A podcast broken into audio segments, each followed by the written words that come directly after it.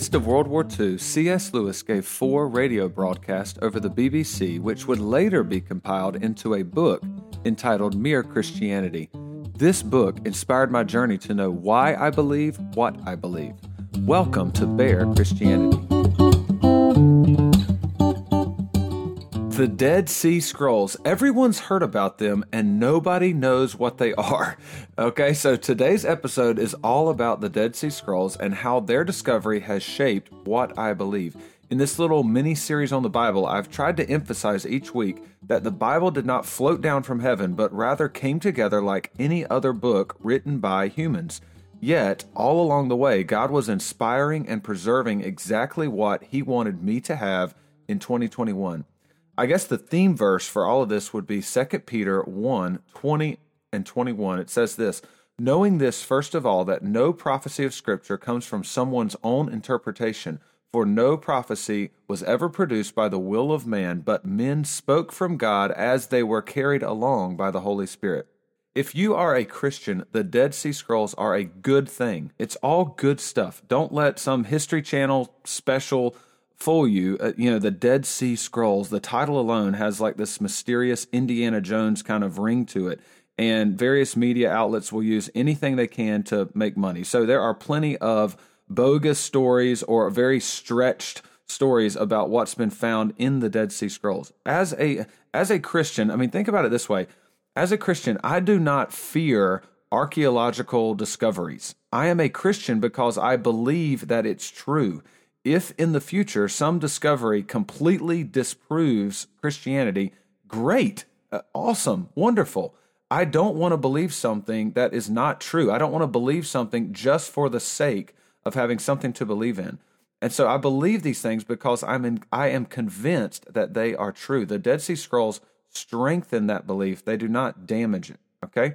Now, I mentioned last episode that the Aleppo Codex and the Leningrad Codex. Codex, by the way, is is like a a way of saying book, and so like a like an older form of a book where they took papyrus sheets and sort of laid them together and bound them like a book. Anyway, the Aleppo Codex and the Leningrad Codex were the oldest Hebrew manuscripts of the Old Testament, and they were dated to almost a thousand years A.D. And so the question was, how can we know what the Old Testament said during the time of Jesus? And, and, wouldn't that be great if we discovered manuscripts of the Old Testament which dated to just before the time of Christ? I mean, that would be awesome, right? That would be a, a crucial time in history to know what the Old Testament said. And so, of any time in history, that would be one of the most important. And guess what? That happened with the discovery of the Dead Sea Scrolls. So, here's an outline today uh, because a lot of people don't really know much detail. They've just heard of the Dead Sea Scrolls. They don't know a lot of the details. I'm approaching this from the uh, so my outline will basically be like who, where, when, what, and then finally I'm going to close with why. Like why are the Dead Sea Scrolls important to Christians? Why is it important to me? And so that's what I'll kind of close with. So uh, just just a basic sort of overview of the Dead Sea Scrolls. You can always connect with me at bearchristianity at gmail.com. That's my email. Uh, you can follow me on Instagram and message me there at the real bear martin.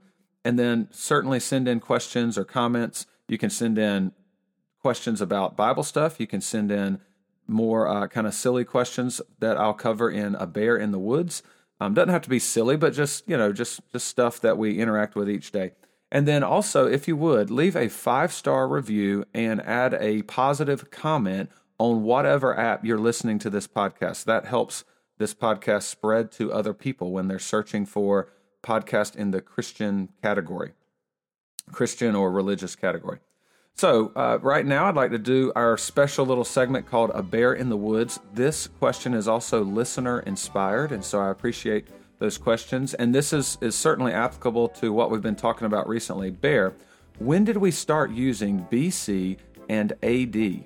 Now, there used to be many different methods for tracking the years and calendars, and even the Dead Sea Scrolls have many texts that are calendrical text. They talk about different ways of dating things. So this is a this was a huge issue, especially in the ancient world, and there were all different methods of doing that.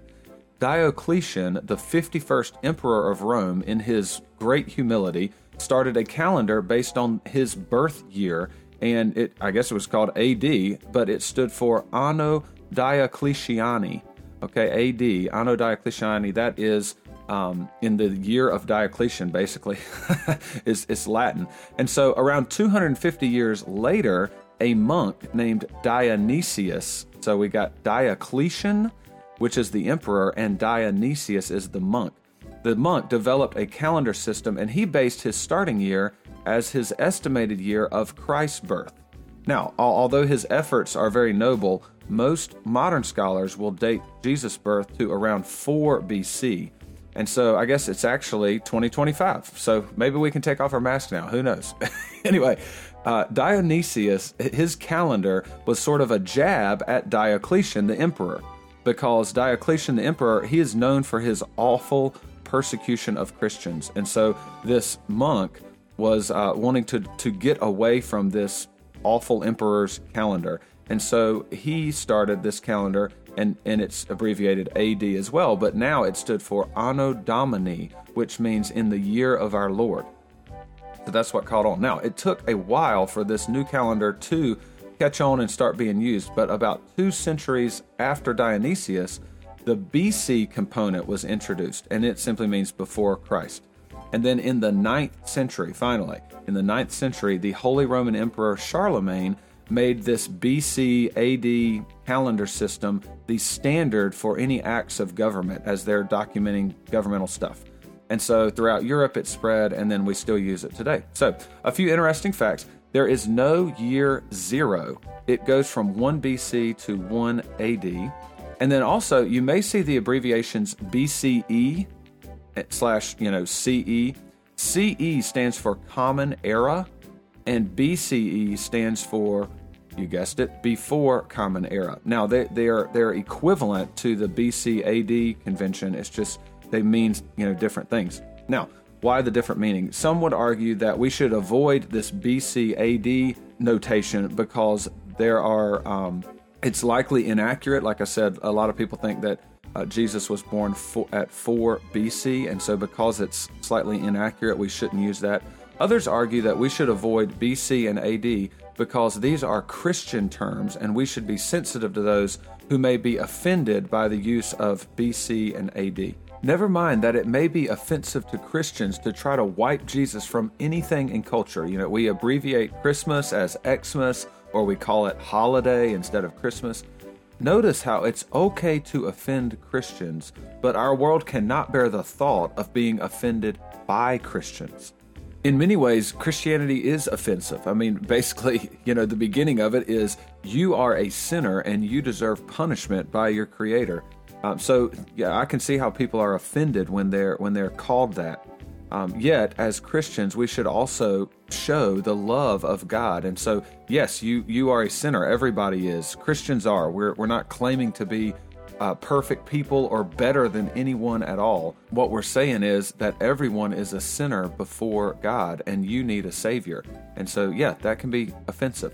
But changing things like uh, Christmas to holiday or, or writing it as Xmas, that is not something that is, is against me. That, that that is against my Lord and Savior. That so that's that's the way Christians view that. It's it's not a slam against us, but the world is trying to wipe away Jesus from from any existence in culture and that is that is a bad thing in Christians' opinion. We need Jesus, and we want to honor. Christians want to honor Jesus, and so when you, you take His name out of everything, then that that's why there's a um, there's pushback there from Christianity. So I'm gonna keep calling it BC and AD. Now that's just my opinion, and this has been a bear in the woods. Okay, our first investigative question about the Dead Sea Scrolls is who? So there's two who's I want to talk about here. Who found the scrolls? I mentioned this a little bit in last episode, but there was a shepherd boy who found uh, basically he was throwing rocks into a cave trying to scare some goats back out of the cave, and he heard some clay pots breaking, or, or he heard you know crashing around, and it turned out to be some clay pots. And so they got these scrolls. He go, go get, goes and gets some buddies. They go get the scrolls and sell them to a to people in the area that are collecting things like this. And then eventually, this prompted extensive searching and excavations in that region of the world. Now, many of the scrolls are are torn into strips, and some of this is just from worms and decay and things like that. But some of the pieces were actually torn by these Bedouin shepherds because they could sell more pieces. So, pretty clever of them that uh, they find these scrolls and they tear them up in pieces, and then they can go, you know, every couple of days they go and say, "Oh, I found more," and they just keep getting to sell these pieces. Now, here's the here's the thing though. They didn't know what they had because some of these initial scrolls sold for just a few dollars in 1947 and they are valued at several million dollars today. So extremely valuable. Now, that was the first who. Who found the scrolls? Now, who wrote these scrolls or who collected these scrolls? Sometimes the people who must have, you know, written and stored these scrolls, they're simply referred to as the Qumran community. And so the, the Qumran is the area that these caves were found. The most popular hypothesis is that this community belonged to a sect of what's called the Essenes, E S S E N E S. So historians from that time period, such as Josephus, they describe the Essenes, and much of their descriptions seem to match some of the non biblical writings that are found as part of the Dead Sea Scrolls. So that's a popular hypothesis, but there are many. There are two documents that were found at Qumran which tell us different things about this group. The first one, this document is known as the Community Rule, and this document describes a lot of rituals and vows that the that male members must make to be a part of it's an it's like an all male community, much like a, like monks in a monastery. And so many of the commentaries on the Bible that were found in the caves, they had very strict interpretations of the Bible. So many strict rules and regulations in order to, to be part of this uh, like secluded community. And they were extremely concerned with ritual purity. And the caves, they have many like uh, washing basins and stuff like that found in these caves. And these were likely used for all the ceremonial washings that were part of their writings. Now, a different document called the Damascus document, it speaks of marriage and a community with women and children and so it's unknown at this time if if this was um, if these communities sort of interacted in a way, uh, or if they were separate communities. It, it's you know there's there's lots of different theories out about that. So many of the scrolls, though, they give us insight into scribal practices of the day. So in these scrolls, there are notes written in the margin. There are corrections that are made over top of lines of text, and, and they're they're in different handwriting. So some scrolls, you know, have multiple different people that you can just tell by the different handwriting, things like that. And so some scrolls have uh, corrections written by the same person who actually wrote the original lines of text. And so the evidence here is that many of these scrolls were heavily used, they were studied meticulously. The next investigative question is where? Where were these scrolls found? The majority of the Dead Sea Scrolls are found in caves near Qumran, which is just off of the Dead Sea at about like if you're looking at the Dead Sea on a map, it's about the 10 or 11 o'clock position. And so that's that's this area is called Qumran, and it consists of 12 caves. Now, if you look up resources on the on the Dead Sea Scrolls, some will say 11 caves, but the 12th one was was discovered in 2017. So there, I mean, they're still excavating uh, in this area, and then in caves, you know, kind of up and down the the Dead Sea coast. And so there's lots of uh, activity. I mean, this discovery was first in 1947, but they're still discovering things. And so it's still kind of an active process. When were the Dead Sea Scrolls uh, d- written? Okay, we've already talked about they were discovered in 1947, but the Dead Sea Scrolls are dated roughly from 250 BC to 50 AD. And this dating is agreed upon by different forms of dating and by scholars from different areas of interest. So basically, I mean, I'm, what I'm saying is it's not just Christian scholars that are claiming that these documents are old, it's the consensus among the experts.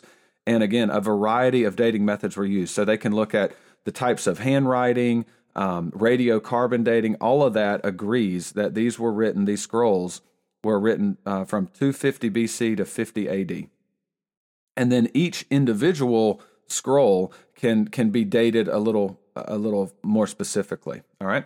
Now what what was found in these caves? So these caves basically you can think of it as an ancient library. That, that's the best way to, to look at it some of the scrolls are written on animal skin and this is referred to as parchment Other scrolls are written on papyrus, which is made from a, a reed plant, and basically you lay two layers. You lay like a horizontal layer and a vertical layer eh, of these reeds, and then they're pressed together and they dry and they form like a like a paper type material to write on. And then one scroll that was found was forged copper. This is known as, of course, the Copper Scroll. And here's what's interesting it lists 64 places where gold and silver were hidden. So it's like a treasure map. So I'm sure Dan Brown, the author of the Da Vinci Code, is licking his chops with this stuff. So uh, I can't believe uh, he hadn't written a book yet that that's talked about this.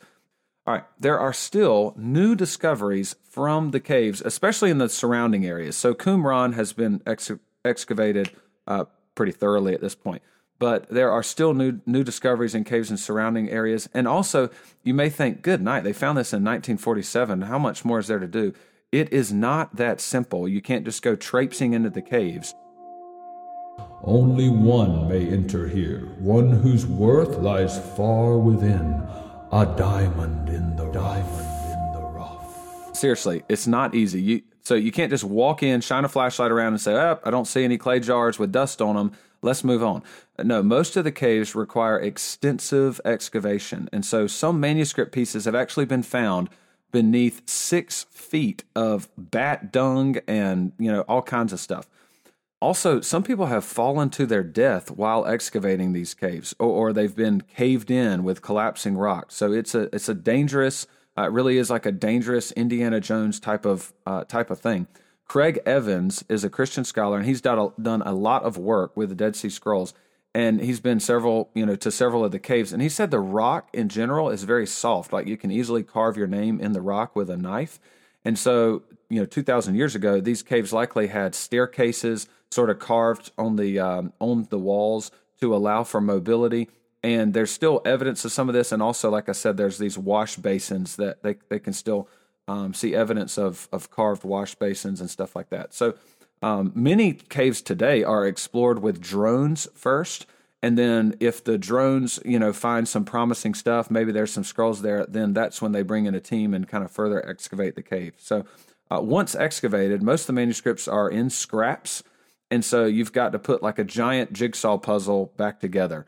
So again, you can imagine this is very, very difficult work. And there's still like like here's a little disclaimer. Some of the numbers, like when you go to a museum, if it says, "Oh, we found so and so many scrolls and whatever," some of those numbers are are inaccurate because they're still sort of uh, putting everything together and and working on all of this.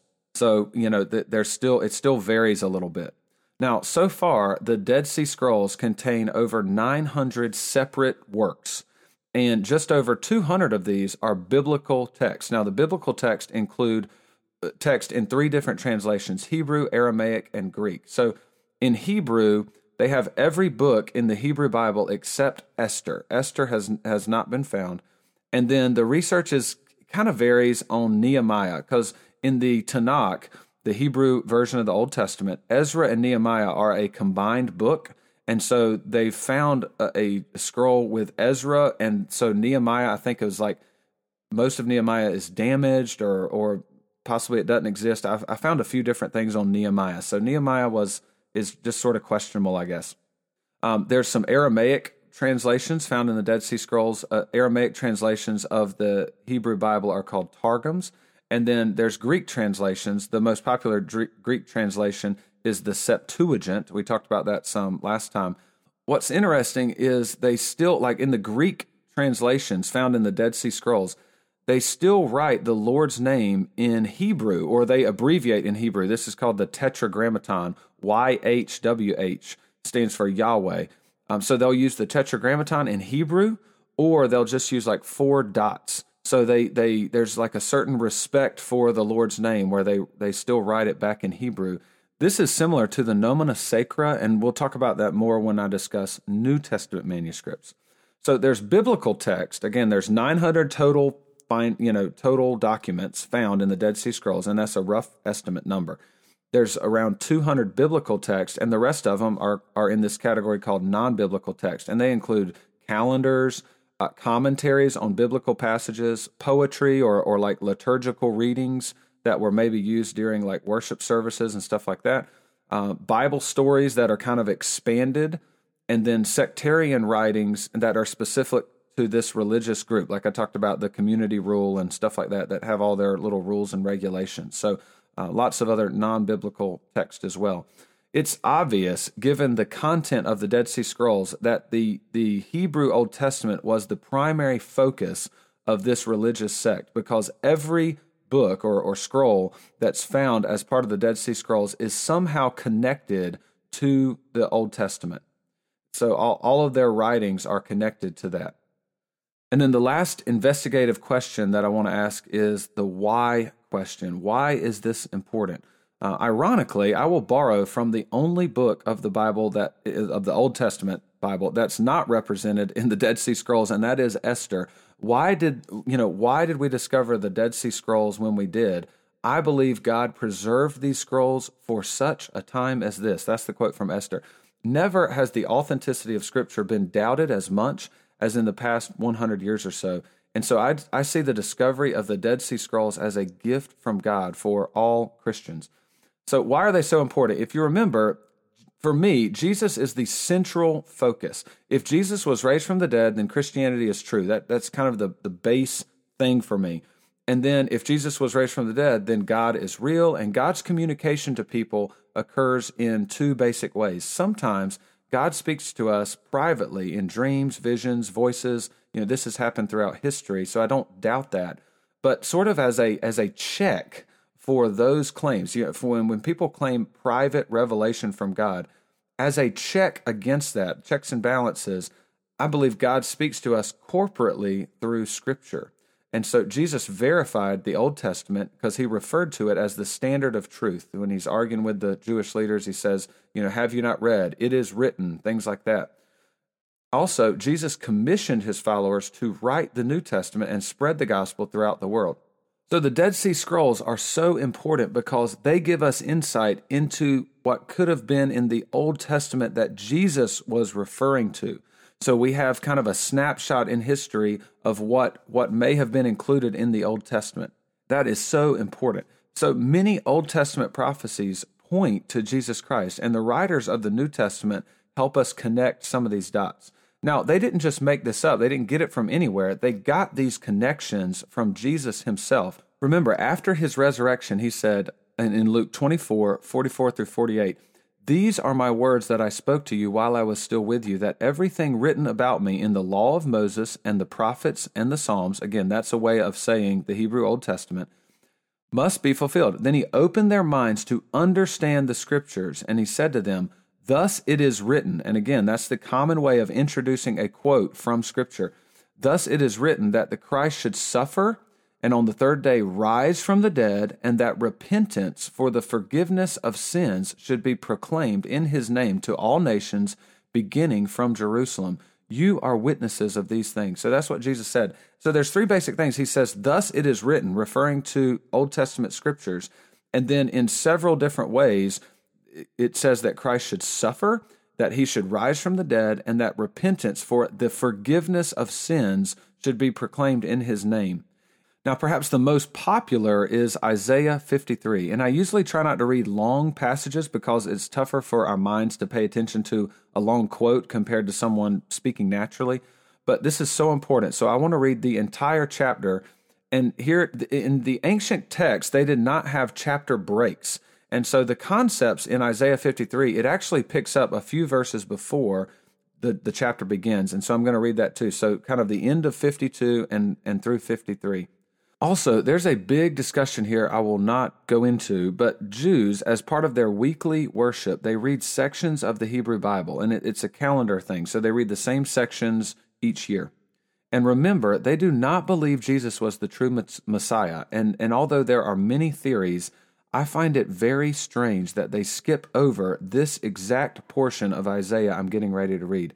It's true. They skip other chapters of Isaiah for various reasons as well. I mean, you can't, there's just not enough um, weeks in the year to read the entire Old Testament. So they do pick portions out. But why did the original Jewish leaders who developed this calendar decide to skip this section? I just find that very interesting. So here we go Isaiah starting in 52, verse 13.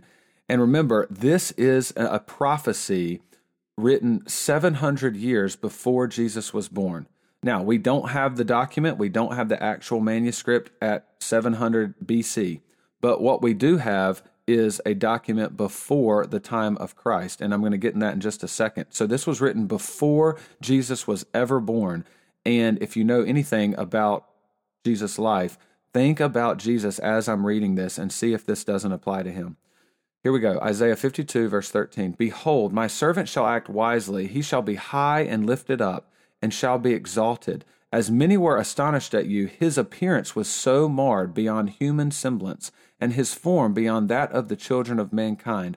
So shall he sprinkle many nations. Kings shall shut their mouths because of him. For that which has not been told them they see, and that which they have not heard they understand. Who has believed what he has heard from us, and to whom has the arm of the Lord been revealed? For he grew up before him like a young plant like a root out of dry ground, like a root out of dry ground. That is a prophecy of a virgin birth. He had no form or majesty that we should look at him, and no beauty that we should desire him. He was despised and rejected by men, a man of sorrows and acquainted with grief. And as one from whom men hide their faces, he was despised, and we esteemed him not. Surely he has borne our griefs and carried our sorrows, yet we esteemed him stricken smitten by God and afflicted. But he was pierced for our transgressions, he was crushed for our iniquities. Upon him was the chastisement that brought us peace, and with his wounds we are healed. All we like sheep have gone astray, we have turned every one to his own way, and the Lord has laid on him the iniquity of us all. He was oppressed and he was afflicted, yet he opened not his mouth, like a lamb that is led to the slaughter, and like a sheep that before its shearers is silent, so he opened not his mouth. By oppression and judgment he was taken away. And as for his generation, who considered that he was cut off out of the land of the living, stricken for the transgression of my people. And they made his grave with the wicked and with the rich man in his death although he had done no violence and there was no deceit in his mouth. Yet it was the will of the Lord to crush him.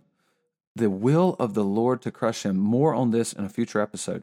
It was the will of the Lord to crush him. He has put him to grief when his soul makes an offering for guilt. He shall see his offspring. This is speaking now of this servant coming back to life, of a resurrection.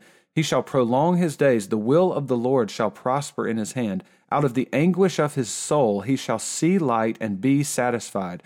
By his knowledge shall the righteous one, my servant, make many to be accounted righteous, and he shall bear their iniquities.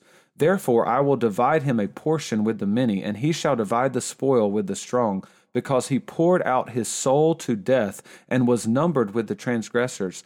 Yet he bore the sin of many, and makes intercession for the transgressors.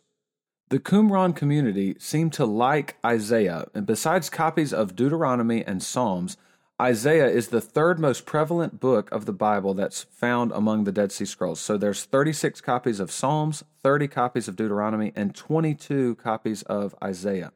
Now, one of the most popular scrolls found is known as the Great Isaiah Scroll because it was one of the best preserved and contains the entire book of Isaiah. So when we say, you know, 22 copies of Isaiah were found, some of these are not full copies. It, you know, it could be a page, it could be a few chapters, but the great Isaiah scroll contains almost, I mean, basically the entire book of Isaiah.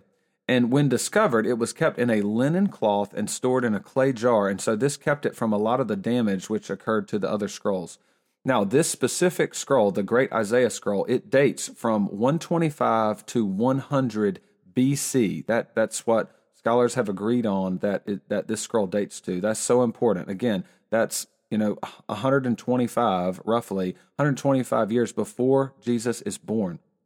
Now, Isaiah 53 from the Great Isaiah scroll was compared to the Aleppo Codex, and that again that dated to like the 900s AD. So there are basically a thousand years between the Great Isaiah scroll and the Aleppo Codex. And when looking at Isaiah 53, there are some minor spelling differences which do not change any meaning. I mean, think about like like if you spell John J O H N or J O N, it doesn't matter. So there are some minor spelling differences which don't change any meaning, meaning at all. And there is one additional word that's found in the Dead Sea Scrolls manuscript, and that word is light, L I G H T. It's added in verse 11. So let me read verse 11. Out of the anguish of his soul, he shall see light and be satisfied. And then the Aleppo Codex would translate this way Out of the anguish of his soul, he shall see and be satisfied. That word light is the only additional word, the only difference, the only significant difference, if you even call that significant, between the scroll written, the great Isaiah scroll written 125 years before Christ, compared to the Aleppo Codex, which was written 920 roughly in the 900s AD. That is massive. Now, I'm not trying to deceive you in thinking that every Dead Sea Scroll just matches that perfectly with the, with the scrolls we have today. There are a lot of differences and uh, and variations and things like that. So I'm not trying to be deceitful, but for this Isaiah 53 passage, it is extremely similar over a thousand year period. That is remarkable. So there's amazing similarities there in Isaiah 53. Um, now, if, uh, in the Dead Sea Scrolls, there are variants and things like that. And so, again, I'm not trying to be deceptive, but most of the time, the, the textual variants and stuff like that, it does not change the meaning of the text. They are uh, pretty much insignificant. Uh, Bart Ehrman loves to make this quote, and, and he's a New Testament scholar, so we'll talk about him a lot more when we get into the New Testament. But he says this there are more variations among our manuscripts than there are words in the New Testament. Think about that. There are more variations among our manuscripts than actual words in the New Testament. And he's right about that. But 99.9% of them do not matter. They are little spelling differences or obvious errors that were made and when you're when you're looking at it you can you can tell it's an error. And so more on this later, but uh, that that little quote can sound startling to someone who believes that the Bible is the inerrant word of God. But when you look into it, there, there's some there's some hidden stuff in there that Bart Ehrman is not saying. And so, in general, the Dead Sea Scrolls are remarkably consistent with the overall content of our modern Bible. There are a few larger variations in the Dead Sea Scrolls. So let me give you some examples. Uh, between 1 Samuel 10 and 11, the Dead Sea Scrolls version of that has an extra paragraph and it kind of fills in a gap with some historical information. Now, Old Testament scholars, before they ever found the Dead Sea Scrolls, had actually suspected that there may be some missing information because the flow of the story seems kind of disrupted. And so now that we have the Dead Sea Scrolls, that gap is closed.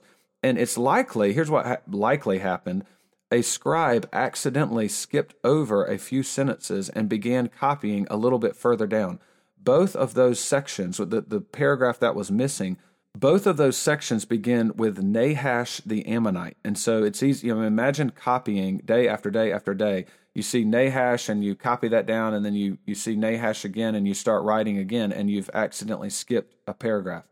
And so it, stuff like that can happen.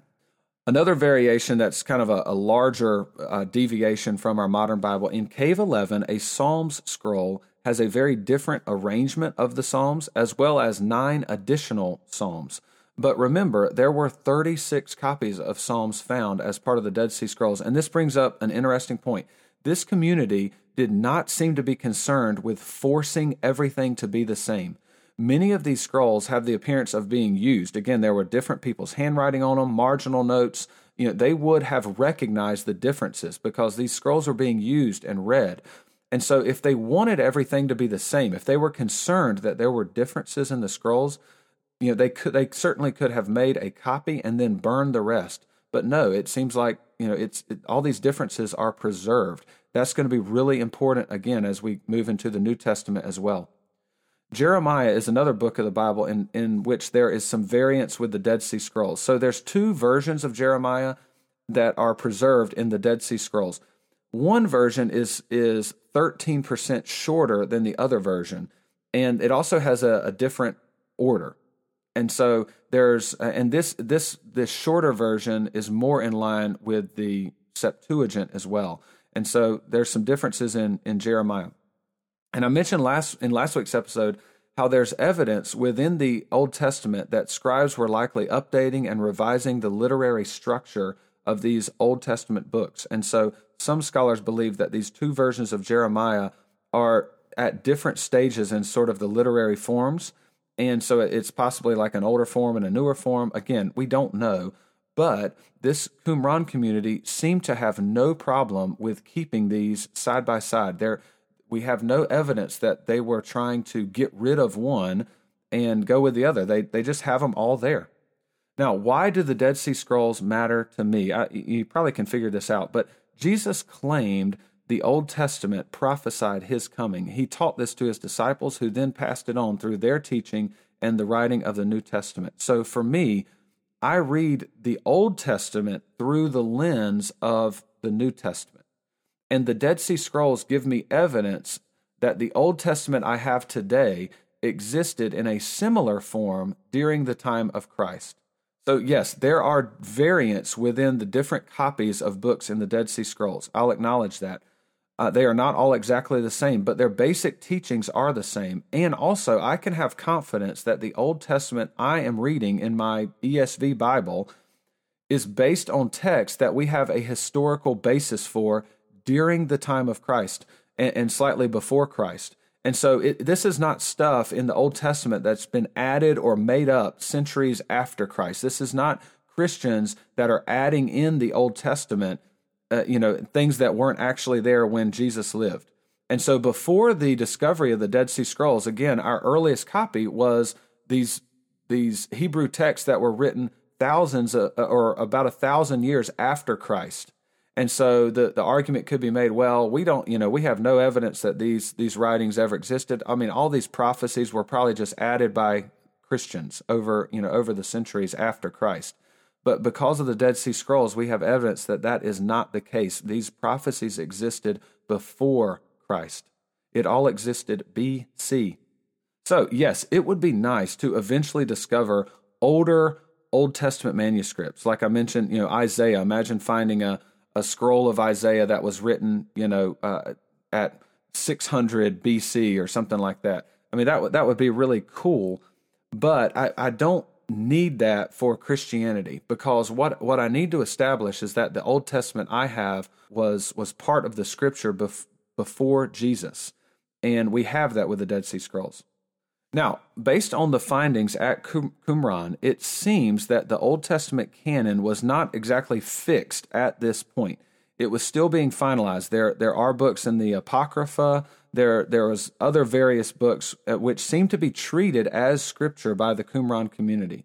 And so an important thing to remember though is that we do not have evidence of them trying to unify any of these variations. They are left out in the open for all to see and, and even stored side by side. You know, one Jeremiah scroll and another Jeremiah scroll that's different right there together. And so this is very important for the New Testament as well. And as a Christian, I want it that way. I want everything out in the open. I do not want the church hiding anything. I don't want the people of God trying to destroy anything that disagrees with their copy or their certain belief system. And this very thing happens with sacred text of other religions. And so we will talk about that some in, in later episodes.